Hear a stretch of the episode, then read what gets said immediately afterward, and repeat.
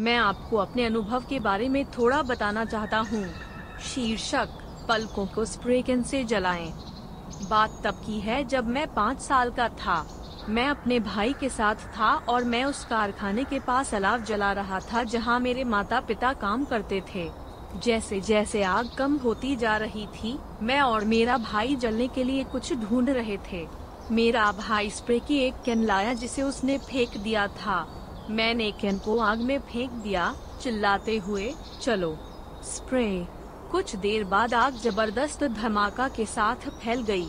जब मेरे माता पिता अंदर आए तो मैं रो रही थी और अपने बैंग्स और पलके जला रही थी। अब मेरी पलकें पूरी तरह से पुनर्जीवित हो गई हैं, लेकिन जब मेरे सामने सब कुछ आग से ढका हुआ था तो मुझे लगा कि मैं मर जाऊँगा। मैं अब अच्छे से जी रहा हूँ। नमस्ते सज्जनों। हेलो महिलाओं, यह ताकाजुन है। आय आज अपने भविष्य के लिए ज्ञान का निर्माण करें। अध्ययन करने का सबसे अच्छा समय कब है? मानव मस्तिष्क में एक समय होता है जो इनपुट के लिए उपयुक्त होता है और एक समय जो आउटपुट के लिए उपयुक्त होता है। दूसरे शब्दों में, भले ही आप इनपुट करने का प्रयास करें जब मस्तिष्क सूचना प्राप्ति मोड में नहीं है, यह आसानी से नहीं आएगा।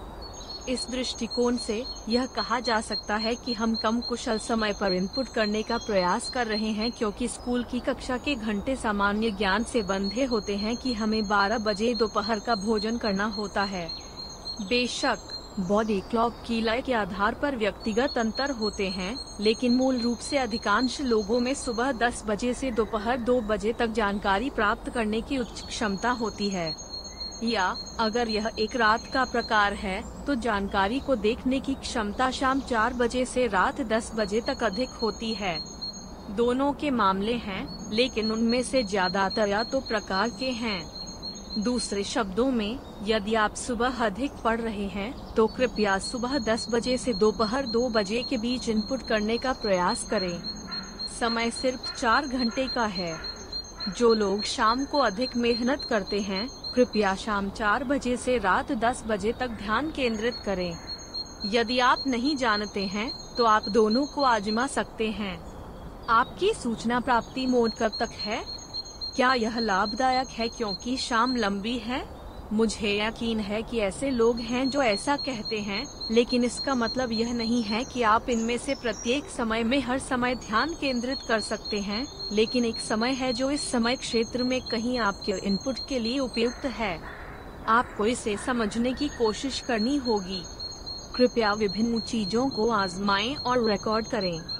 उसके बाद आप तय करें कि आप किस टाइम जोन में पढ़ाई और काम पर सबसे ज़्यादा ध्यान देंगे।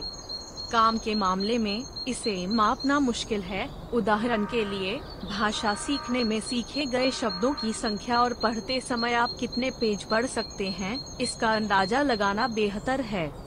बेशक, अगर काम की मात्रा को समझना आसान है तो आप प्रगति से न्याय कर सकते हैं। यदि आप लगभग दो सप्ताह तक रिकॉर्ड करते हैं तो आपको उत्तर दिखाई देगा। इसलिए यदि आप उस दिन के लिए एक कार्यक्रम निर्धारित करते हैं जब आपको सबसे अधिक ध्यान केंद्रित करना चाहिए तो चीज़ें आगे बढ़ना आसान हो जाएँगी। मेरे मामले में, सुबह 10 बजे से दोपहर 2 बजे तक का समय सबसे अधिक केंद्रित समय है।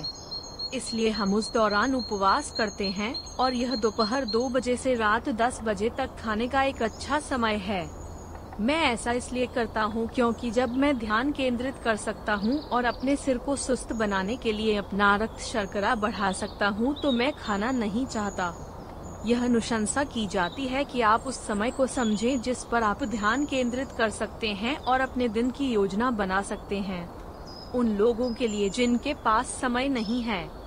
जब मैं इस बारे में बात करता हूँ तो कुछ लोग कहते हैं कि यह संभव है क्योंकि वे एक कंपनी के लिए काम करते हैं और लंच ब्रेक लेते हैं। यदि हाँ तो जिनके पास थोड़ा खाली समय है उन्हें अपनी छुट्टियाँ अच्छी तरह से बितानी चाहिए। कम से कम छुट्टियों पर इस बात पर विचार करें कि जिस समय आप सबसे अधिक सूचना प्राप्ति मोड में हैं, वह आपके भविष्य के लिए निवेश करने का समय है। आप इस समय को कैसे व्यतीत करते हैं? यह आपके जीवन में बहुत बड़ा बदलाव ला सकता है। यह ज्ञान कैसा था? यहाँ द गुड न्यूज़ है। यदि आप अभी लाइफस्टाइल यूनिवर्सिटी का नामांकन करते हैं, और ऑल यू क्या सुन सकते हैं ऑडियो महीने में चार बार या उससे अधिक पोस्ट किए गए हैं? बेशक, आप अब तक पोस्ट किए गए ऑडियो को सुन सकते हैं। यदि आप इसे आने जाने के दौरान ऑडियो बुक के रूप में सुनते हैं तो आप कुशलता से सीख सकते हैं इसके अलावा, उपयोग की जाने वाली जानकारी आपके लिए जीवन भर के लिए चीज़ों के मूल्य में बदल सकती है है ना? इसे आजमाइए और ज्वाइन क्यों न करें हर व्यक्ति में हमेशा अपना जीवन बदलने की शक्ति होती है आज सबसे छोटा दिन है आय ज्ञान के साथ कार्य करें और अपने भविष्य के लिए आगे बढ़ें। यदि आप एक सज्जन या महिला हैं जो कहती हैं कि यह अच्छा था तो कृपया मुझे एक उच्च रेटिंग दें और चैनल की सदस्यता लें। जल्द मिलते हैं।